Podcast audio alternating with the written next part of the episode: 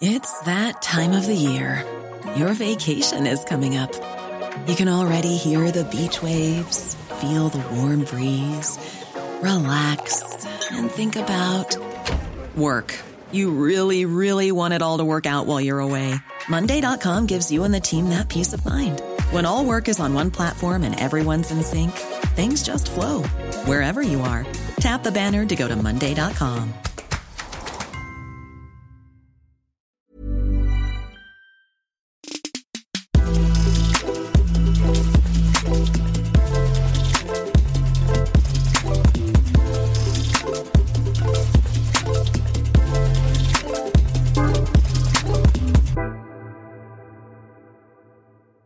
Well, welcome back, beloved listeners, and fire up your barbecues for another cracking episode of Democracy Sausage. I'm Dr. Marija Taflaga, and we have three wonderful guests who I will now introduce. I have Professor Sharon Bessell from the Crawford School. Hi, great to be here. And I have Mirya Holman, who is currently visiting us from Tulane University in the United States. Wonderful to be back here. Also again. A professor. Also a professor, yes. Also a professor. Sorry, Mirya.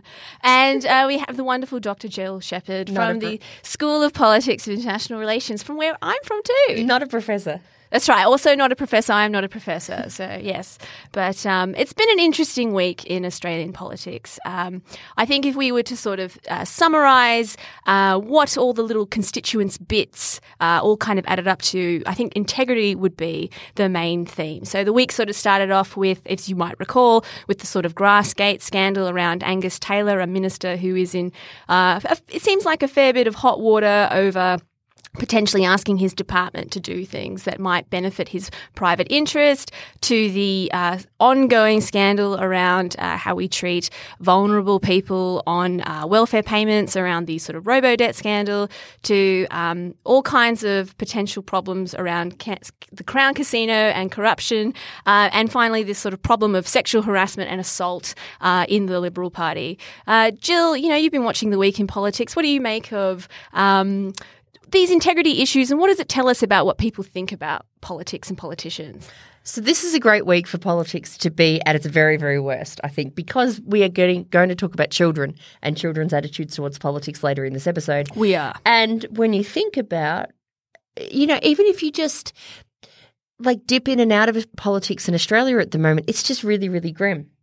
And I think Albanese came out in the last 24 hours and said, it's okay, I've never seen corruption in politics, so we're fine. We got, you know, nothing to see here. And the response on social media, and I know, you know, what a kind of daft thing to say, social media hates it, but social media did really hate it, right? People know they've got this gut feel at the moment that there's something black, you know, in the underbelly of Australian politics. And it's not necessarily partisan, but there is declining trust. There's, I think, increasing opacity, you know, the declining transparency, if we want to say it the other way. There's just this sense that politicians don't care what we think and they're going to keep doing this.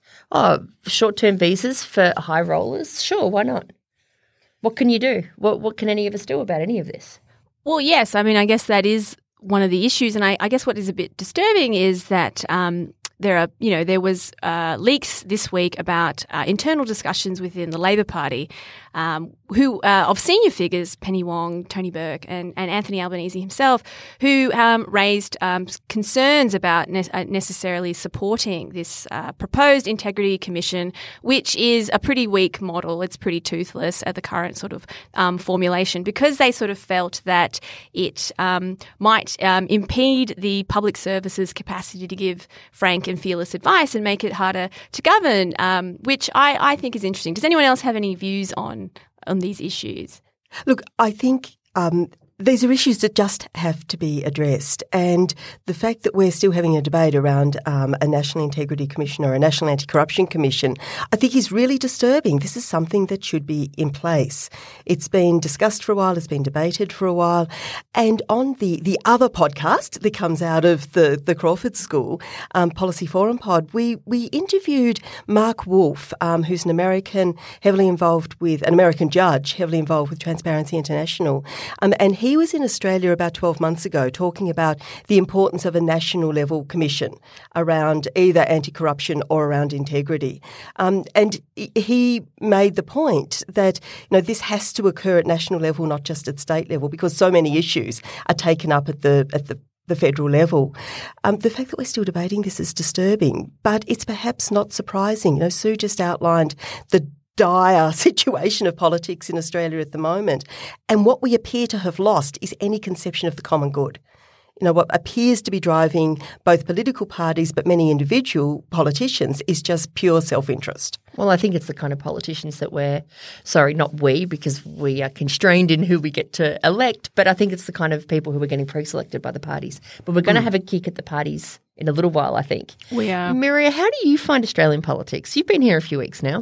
I have been here for a couple of weeks. It's been very interesting to compare Australian politics to politics in the United States. I'm principally somebody that studies U.S. politics. And, you know, the bad things in Australian politics are also bad things in American politics. No way. Yes. And I think also the reactions to it are very similar. So in the United States, we have declining trust in government.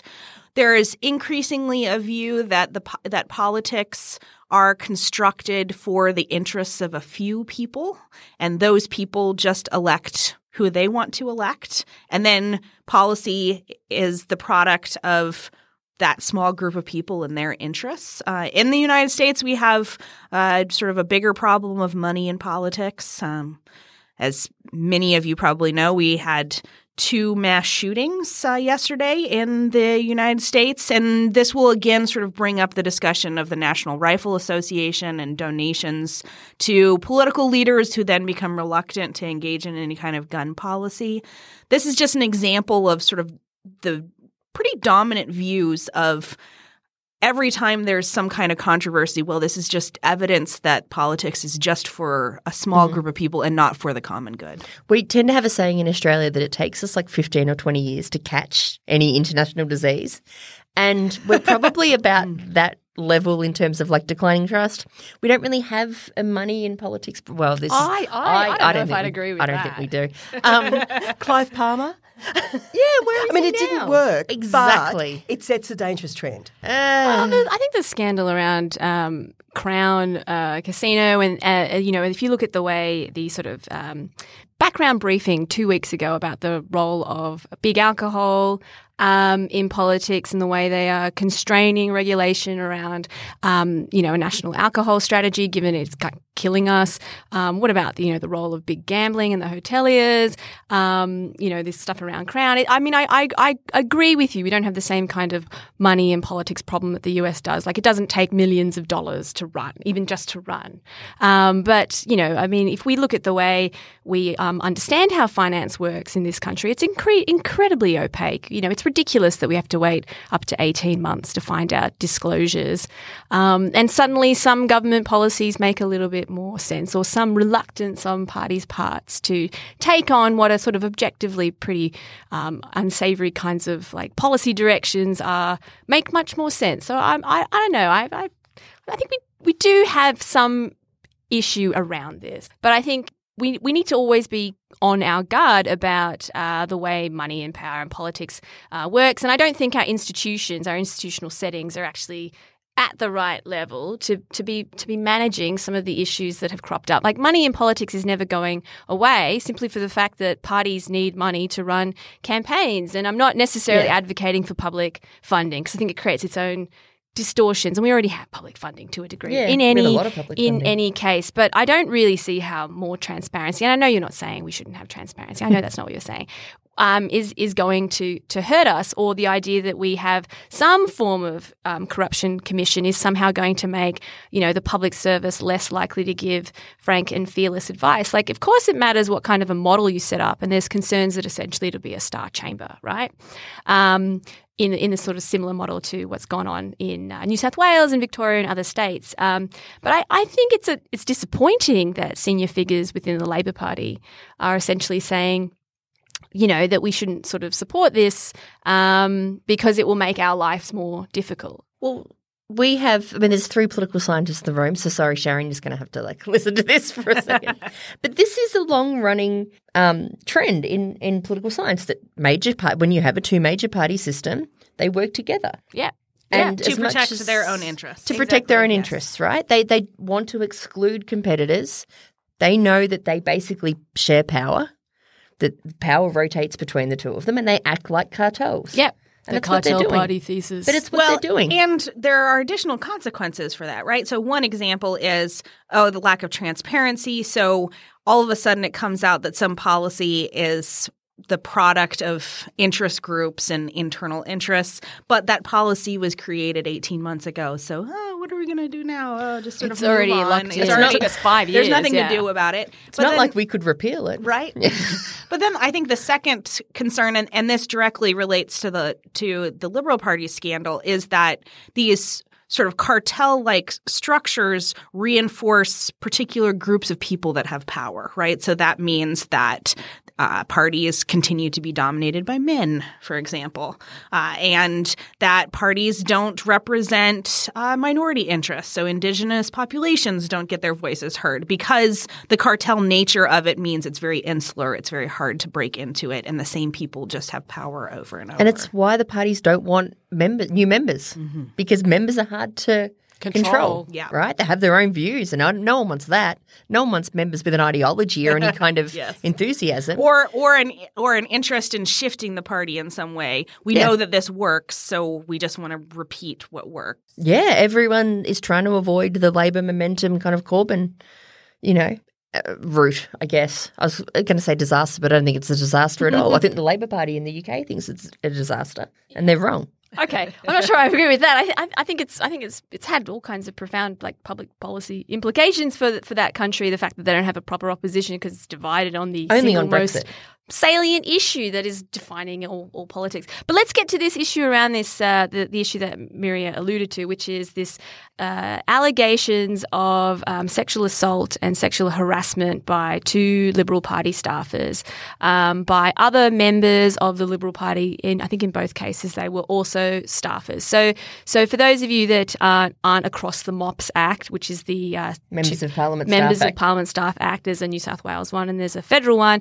Essentially, what it says is that political staff are not public servants, right? They're appointed by the parliamentarian that they work for, and there are sort of not terribly many kind of recourse options for these staff members to sort of access what you would normally expect in a sort of HR environment where you could go and make a formal complaint about having been sexually assaulted or sexually harassed in the workplace. And so in the case of these two women, they had at least the bare minimum of protections because they were at least employees. But in cases where in the Greens where it's actually just been party members, right, who have been the victims of sexual assault and sexual harassment, it sort of raised this problem of whether or not political parties should be policing this kind of behaviour within their own institutions and the implications of that. I have views, as you know. Go on. I think so. Even the fact then that you pointed out, so these staffers are and full confession, I used to be a staffer. Staffers are employed under a separate act to most public servants. They do have recourse through that act to employee representation, to HR and all those kinds of things. Through the Department of Finance. But one important part of this cartelization argument that we've just been talking about is that the party and the state start to become so entwined that you can't tell the difference. And this, I think there's real evidence of this here, that an obvious sort of mode of recourse is to go to the party. But you're not employed by the party. You are employed by the state. You're employed by the government to do this job. And yes, you are directed by the parliamentarian for whom you work. But the party doesn't have any formal role here. Well, I think in the New South Wales case, and I grant you weren't a staffer in the New South Wales, it does seem like if your supervisor, it's just because it's very vague, right? If your supervisor isn't able to fix this for you, then another supervisor should be able to fix this for you, and ultimately, it actually will come down to your boss, who is an elected MP, effectively, and doesn't want the scandal. and doesn't want the scandal. So, but I'm not convinced that political parties who are responsible for selecting and putting into office the people that make our laws shouldn't have a role in policing and managing conduct within their own organisations. Mirya, you study women in politics, well, you study gender in politics. What do you think? All evidence would suggest that unless the parties view this as something where they are going to have electoral consequences if they don't act, there's not going to be fundamental action on this. So the sort of route forward is, in my view, to hold the political parties responsible for what is ultimately something that they are responsible for. And the sort of only way to do that is for them to be concerned that there will be electoral consequences if they're not held responsible. Yeah, I don't have any faith that the parties have any incentive here to do anything. Yes. And this is this major issue, right? Is that unless voters decide that this is going to be something that they're going to use in their calculus of choosing who to vote for, then this is not going to be something that the parties have any incentive to engage in fundamental action on, unfortunately. And my view of sort of structured, semi-elected, semi-quasi-legislative staff members is that there's not going to be fundamental change unless the parties act. That it's not going to, there's not going to just be bureaucratic change that happens to protect these individuals or to create new processes, because there's not any kind of incentive for the MP in that circumstance to say, oh, yes, absolutely, let's make this big public thing about how one of my staffers sexually assaulted another one of my staffers. Yeah, right? And like, I'm a great boss, and please re-elect me. Right? Yeah, please. I'm obviously running a real tight ship here. Yeah, but I reported it. Yes, so, you know, after the horse had bolted, it was fine. And this is not just an Australian problem. This is an issue in the United States as well. This is an issue in the UK. This is an issue in Germany, where there are these concerns about how do you deal with staff members who are bureaucratic employees, institutionalized employees of the state, but are also directly accountable to an elected official who has very different incentives than to take any kind of action on this. And we've seen this in Congress, in the U.S. Congress for a long time. Elected officials who harassed their own staff members could pay out damages to those staff members out of their campaign funds. Oh, God. Okay. That changed last year. Oh, my God. Okay. Sharon, is there like a duty of care argument here? Yeah, there's definitely a duty of care argument here. And I think there are many dimensions to this. There's the political dimension of the reality of the lack of incentives. I think the other part of this is how do we start to change those incentives?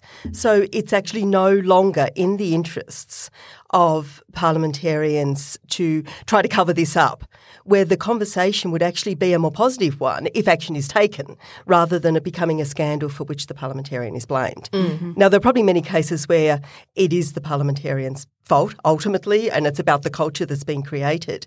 But I think as long as the incentive is for cover-up, we're not going to get any traction here. So we've got to start to change that public discourse. So all the incentives are around acting against bad behaviour, acting against sexual harassment, and certainly acting against crime, which is what sexual assault is. Yep. So we've got to change that kind of debate and the kind of conversation that we have around it. But there's also a duty of care for any organisation that is employing people, whether that's paid employees or whether they're bringing in volunteers to work for them. There's a duty of care to ensure that that's a safe environment.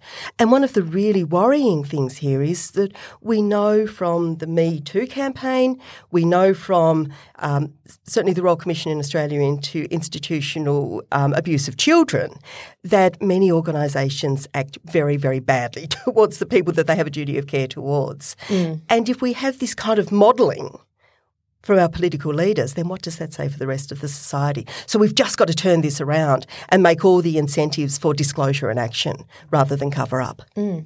Absolutely. And on that grim note, let's have a quick break. If you would like to get in contact with us, there are several avenues for which you can do that. And we love your questions and comments, so please do send them. So if you would like to contact us on Twitter, it's at APPS Policy Forum. That's APPS Policy Forum. We have our Facebook group, the Policy Forum Pod, or you can email us at podcast@policyforum.net.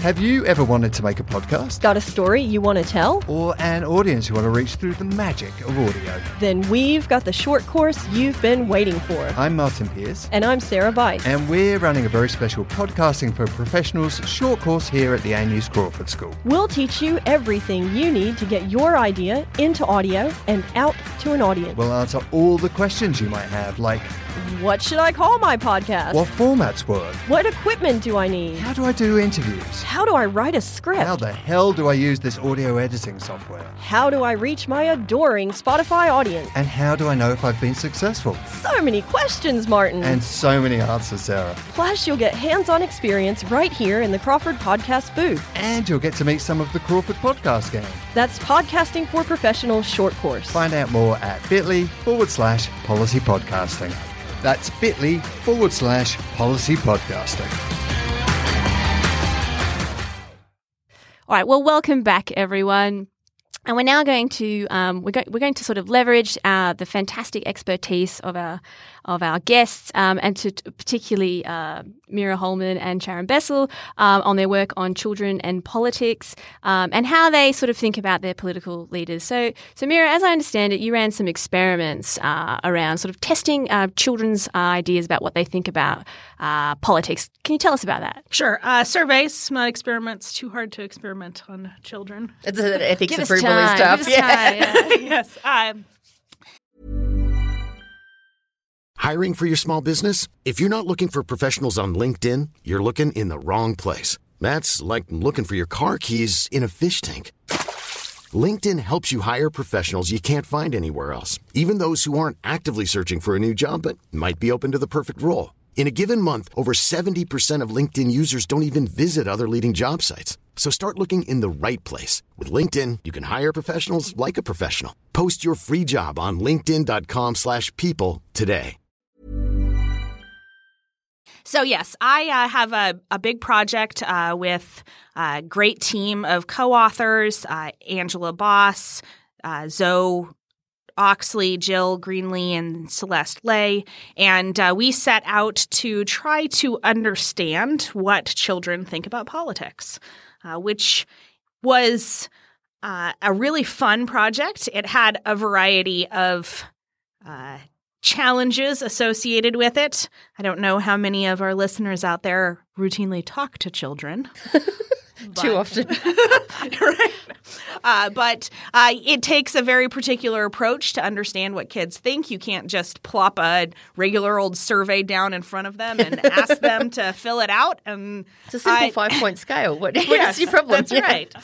So we developed a variety of instruments. Some of them were borrowed from literature studies conducted in the 1950s and 1960s that actually really haven't been updated since then about what kids think about politics. And then we also borrowed heavily from science, technology, engineering, and math education, which has been really interested in sort of what kids think about science. And they've developed a whole series of tools to understand the degree to which kids like science, are exposed to science education, are interested in science, and sort of how they view science. So we developed this big survey, and then we surveyed or interviewed about 1,600 students, ages 6 through 12, which is primary school in the United States, and asked them questions like, what do you think of the president? Right. So just open-ended questions? So some survey questions, some open-ended questions. So Some of the questions that we borrowed from the 1950s and 60s ask things like, do you think the president is smarter than the average person, as smart as the average person, or less smart than the average person? Or do you think the president is the best person in the world, a good person, or a bad person? So some of those questions we are able to evaluate sort of how much change has occurred since the 1950s and 60s. And then we also ask a variety of open-ended questions, things like, what is a famous person that you want to be like when you grow up? And so we were able to code some political answers in there. There's also a lot of Beyoncés. Well, FYI. You know. Of course. I mean, we all want to be Beyoncé when we grow up. Right? One really cool thing you did, because what struck me about this study is how obvious it seems. Why don't we ask kids all the time? But it's easy to say that after the fact, right? Sure. One really cool thing that you guys did was got them to draw politicians. Mm-hmm. Yes. Yeah, so the very first task that we asked them to do was we asked them to close their eyes and imagine a political leader, and then to draw a picture of that political leader and then provide us with three answers about it. So we asked them to describe to us what the person is doing in the picture, to give us three words that they think describes a political leader, and then what do they think a political leader does on an average day. And it was kind of grim. Yeah. What were the results? It's grim in a lot of ways. From the perspective of somebody that studies gender and politics, it's particularly grim. So about 12% of the political leaders that were drawn are women. Yeah. So it's pretty representative. I mean, they're spot on, right? Yeah. I mean, we're at like 20% at the national level in the United States. But that's a historic bump, right? No, we've been at 20% since 92 almost. Oh, okay. So you sort of stagnated. Yes. I guess. Yes. So what we've found here, and this is I don't know how Australian a phenomenon this is because this isn't my field, but particularly women who were socialised with Julia Gillard as Prime Minister. So if you're coming into age sort of 12 to 18 and that was your first memory of politics, well, we know from a great study by McAllister and Dassenville that means that women, if you had a female prime minister or president when you were a teen, that means you now know more about politics. You're more interested in politics. You're engaged. Mm-hmm. Is there sort of evidence of that? I mean, I guess in the US you haven't had that nice sort of experimental treatment of having a female president. But no, we have not had a female president. That is true. It will be so interesting to see what happens. Yes. So we do know – so overall, what we asked the kids about things like their interest in politics. Would you like to have a political job when you grow up? Do you find reading books about politics and government interesting? Boys report higher levels of all of those things than girls do. We gave them a list of potential jobs and asked them to check as many jobs as they would like. And they included things like president, governor, mayor, but also things like school teacher and doctor. Boys select more political jobs than girls do. Each of those political jobs, boys are more likely to select them. But if a girl draws an image of a woman leader, those gaps disappear.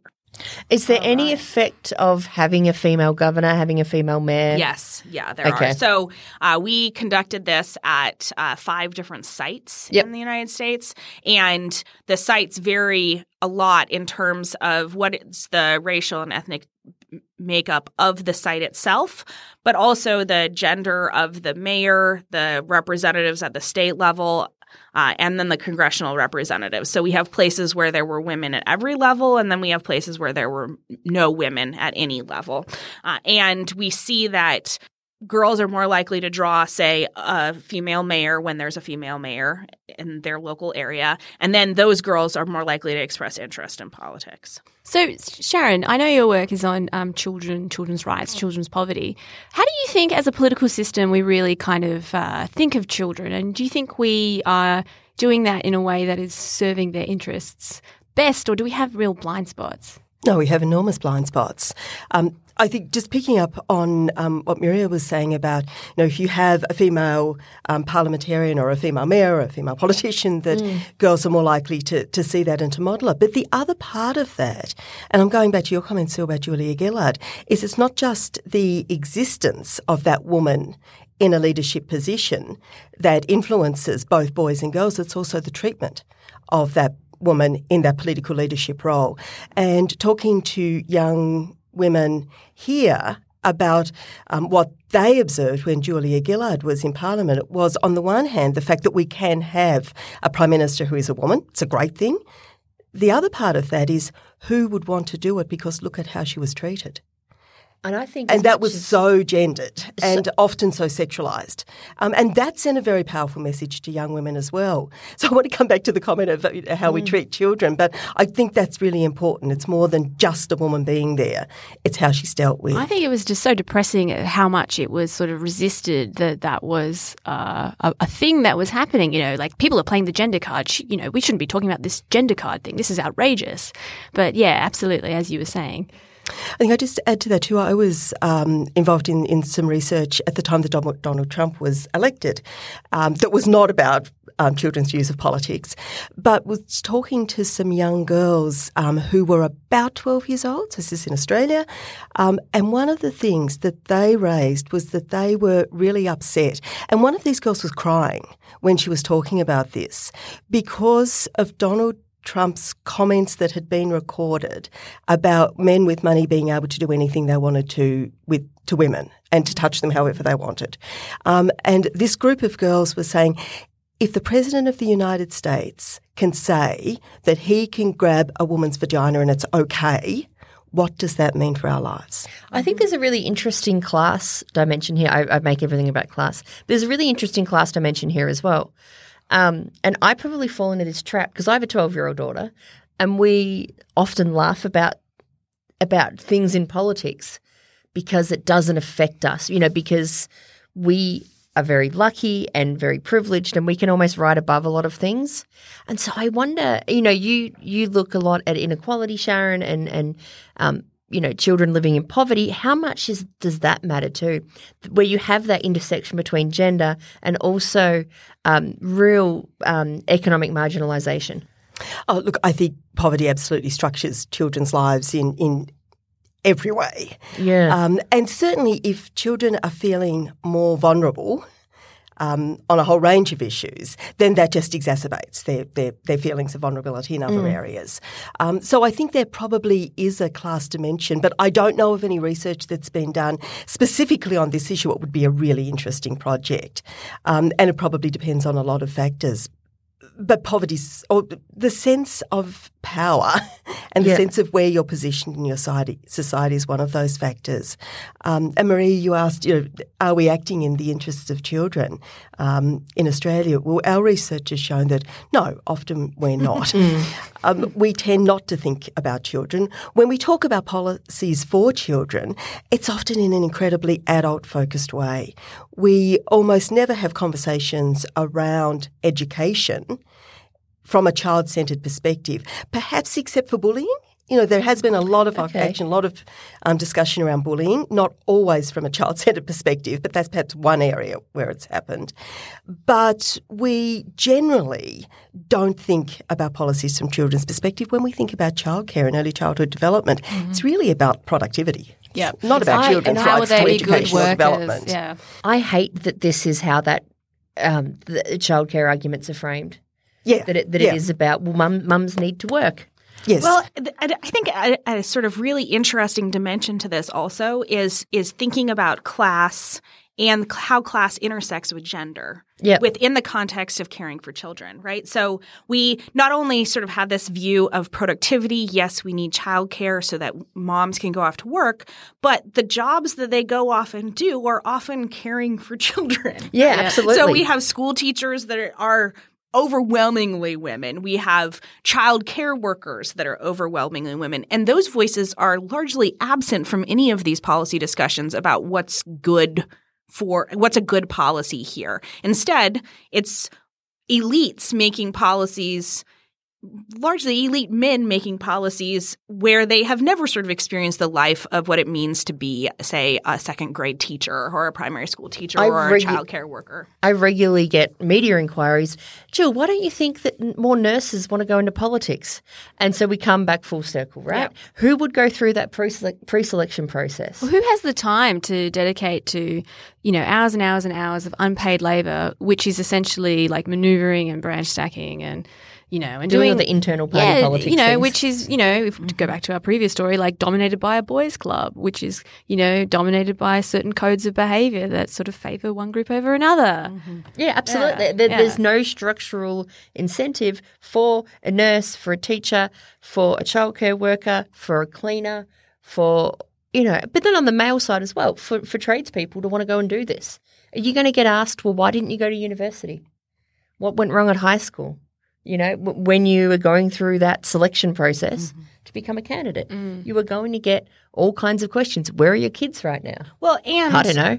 There's the possibility that it's not just, oh, you have to think about these connections, but it may be financially unfeasible for you to take the time off work in order to do these activities, right? If you're a school teacher, you need to be in your classroom during the times where there's lunch meetings and schmooze sessions and you get to know people, right? You're looking after your kids at home. Yeah. You're not going to nighttime meetings. Yeah. Because kids, you know, want their mum before bed. There's huge structural inequalities that, I don't know, embed all of this. It's very grim today. It is very grim today. There are also structural inequalities, just to continue the grim theme. There are structural inequalities around the way in which children's views on what makes a good society are also systematically excluded. I mean, firstly, they don't have the right to vote. And so they're not seen as being a constituent. It's not in any party's interests. And we saw that with really the climate protests, right? They should be in school. Right. Why are they having an opinion? That's exactly right. Yeah. Whereas the research that we've done with children about their communities essentially have indicated that children have a really strong view on what makes a good society, on what they'd like to see change. And we often got the response from adults, well, why would you bother asking kids? Because they're going to want more ice cream or they're going to want time off school, which is the most ignorant response I've ever heard to any research I've ever done. We've definitely gotten this. Like, well, who cares what kids think about politics? They don't vote. Whereas what children said to us was they worried about labour market policy because they wanted their parents to be at home more. They wanted to have time with parents after school, before bed, on weekends.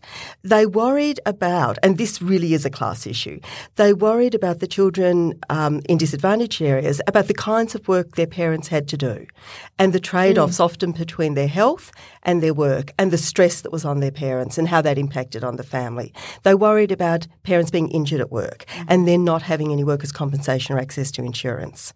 They worried about the cost of rents, and some of the children that we worked with knew what percentage of their parents' income went to paying rent and how much was left for food. Oh. So, you know, children, particularly in situations of disadvantage, know what life is and know how difficult it is. We saw a lot of kids being very concerned about violence in their communities, right? Drawing pictures of policemen shooting somebody in their community in blood because their view of politics is on the ground realities. What does it mean? Well, politics is policing in my community and people around me dying. Yes, absolutely. That's politics. That's very political. And so what we just to follow up on this, because we had similar things about violence. Certainly not police perpetrating violence, and I think that's where the national contexts are different. Mm-hmm. Depending on whether you're Indigenous or not, perhaps. But but children talked a lot about violence. And in the intro, we talked about the role of alcohol, big alcohol interests. One of the things that came up again and again and again in our research was the way in which alcohol fueled violence and children's direct experiences of that, sometimes in their home, but very often in their communities and what they saw on their streets. And that was just overwhelming. And when we talked to children about what they'd change, it was the accessibility of alcohol. And interestingly, children would often say, we know that adults like alcohol, and so we can accept that, but they need to learn how to moderate. And so we need to put things in place that keep them safe and keep us safe from them. Because kids can see the warning signs. They can see it ramp up, right? They can see it ramp up, and they would talk about it in terms of the unpredictability of people who are drunk or people who are taking drugs, mm-hmm. and their own vulnerability to that and their own inability to do anything about it. I was going to say we have a research blind spot here, which is there is a stronger tradition in the US of studying local politics. You guys who study local politics think that's like under-recognised, but no yes. one here is doing it. No yeah. one is doing what we call sort of actually that's not true. There are quite a few people, but looking at kids and you know how they interact with public-facing government, whether it's police, whether it's parks. Recreation, right. transportation. We heard a lot about hospitals, you know, and waiting lists at hospitals mm-hmm. because children experience that, or they see the people they mm-hmm. love experiencing long waiting times or not being able to get care when they need it. And that's a political issue as much as it is a health issue. Mm-hmm. So does this impact on the way children think about political leaders? Mm. What do they think about them? Do they think they are the best people in the world? They do not. No. Which is good. In many ways, it is good, right? So we had what I would see as sort of inflated view of the goodness of government in the 50s and 60s among the kids that were surveyed. That a huge portion of them see the president as the smartest person, the best person, makes the best decisions. And some of that relates to the fact that in the 50s and 60s, this research was being done on all-white groups yeah. of children where the researchers didn't care about class, and so they were interviewing the children of Yale colleagues. Oh my God. Okay. Right? So yeah. they're doing it in New Haven, and they're doing it in schools where all the kids have parents that have PhDs and are professors at Yale. So it's a very particular view of what the United States looks like. They might feel very secure. But we do see drops in all of these things, right? So the kids today are much less likely to say that the president is the best person in the world. So overall, perhaps a far more realistic view of what politics actually is like today. It also means, though, that kids are listening, right? This is part of the importance of all of this, is that we see sort of narratives from the kids that we hear in the media about the relationship between Donald Trump and racist rhetoric, for example. So one child drew a picture of Donald Trump giving a speech, and you ask him what is happening in this image, and the young boy said, "That's Donald Trump. He's talking about how he wants to make black people slaves again." Oh my! Or another young Hispanic boy drew a picture of Donald Trump giving a speech and said, "This is Donald Trump. He's talking about building a wall to keep my family out." Right. So there are narratives of that. There are also narratives on the other side, though. This is Hillary Clinton and Donald Trump, and Hillary Clinton's talking about how she's going to take all of our money and give it to other people. Right. So there are narratives on both sides. The types of discussions that are happening in the media, that are happening in people's homes, trickle down. Kids are hearing these things. They're little sponges. They're absorbing these types of narratives, which certainly contributes to sort of a view that the president is not the best person in the world, for example. It would be fascinating to have compared. Just go back about 6 years and compare under Obama. We're working on a time machine. Don't worry about it. We get a lot of those comments in academia, right? Could you have done this 10 years ago and seen what was different? Yeah. Or my favorite is now like, oh, well, are you going to repeat it again further in the Trump administration? Like, oh, yeah, I'll just – without buckets of money. Yeah. Just get right back on it. Yeah. Well, on that note, on time machines and buckets of money, it's probably time for us to go back to our fun jobs. So. All right. Excellent. Thank you very much for being here with us today. Where they give us neither time machines nor buckets of money. Don't tell them that. Thanks, everyone. Thank you very much. Thanks, Mirya. Thanks. Bye.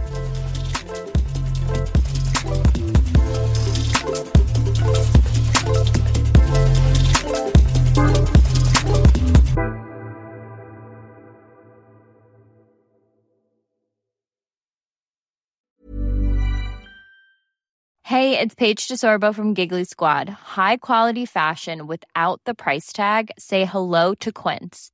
I'm snagging high-end essentials like cozy cashmere sweaters, sleek leather jackets, fine jewelry, and so much more. With Quince being 50 to 80% less than similar brands. And they partner with factories that prioritize safe, ethical, and responsible manufacturing. I love that. Luxury quality within reach. Go to quince.com/style to get free shipping and 365-day returns on your next order. Quince.com/style.